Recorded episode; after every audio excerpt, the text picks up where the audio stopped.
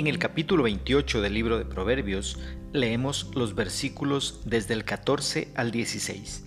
En la traducción latinoamericana, la palabra del Señor dice, El que nunca pierde el temor, el que endurece su conciencia, caerá en la desgracia.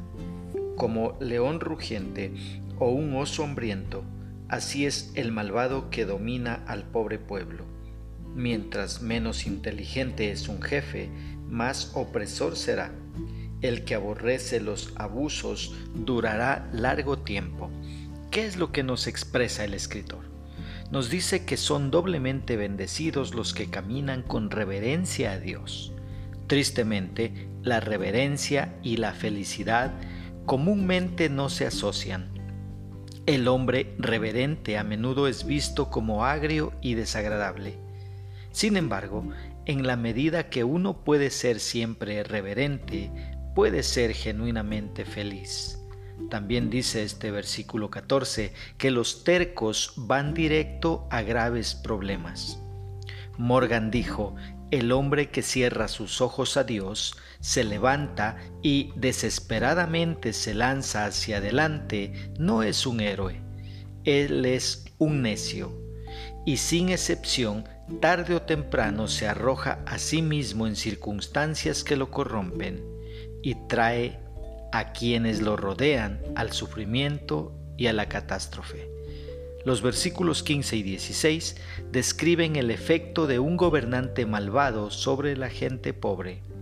El gobernante malvado trata al pueblo pobre con una ferocidad impredecible e incontrolable él es peligroso para ellos.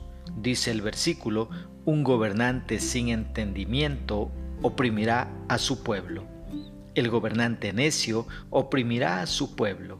Su reinado será infeliz e inseguro debido a la forma necia en que dirige a su pueblo. Por el contrario, si un hombre es lo suficientemente sabio como para aborrecer la avaricia y odiar la corrupción, es probable que sea sabio en otras responsabilidades como gobernante.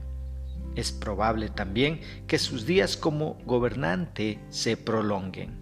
¿Cómo podemos aplicar esta porción bíblica a nuestra vida? Primeramente, viviendo con toda honestidad, teniendo temor de hacer lo malo. Seamos de buen ejemplo en el trabajo, en el colegio, en la universidad sobre todo en nuestro hogar. En fin, en todo lugar donde estemos debemos ser honestos. Una segunda aplicación, si tenemos un puesto de liderazgo, pidámosle sabiduría a Dios para saber cómo guiar. No lo hagamos en nuestra humana sabiduría. Es mejor que Dios nos guíe para poder guiar a otros. Una tercera aplicación, dejando de oprimir o abusar de los pobres.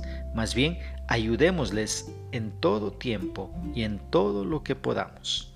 Que Dios nos dé sabiduría para poner por obra su palabra.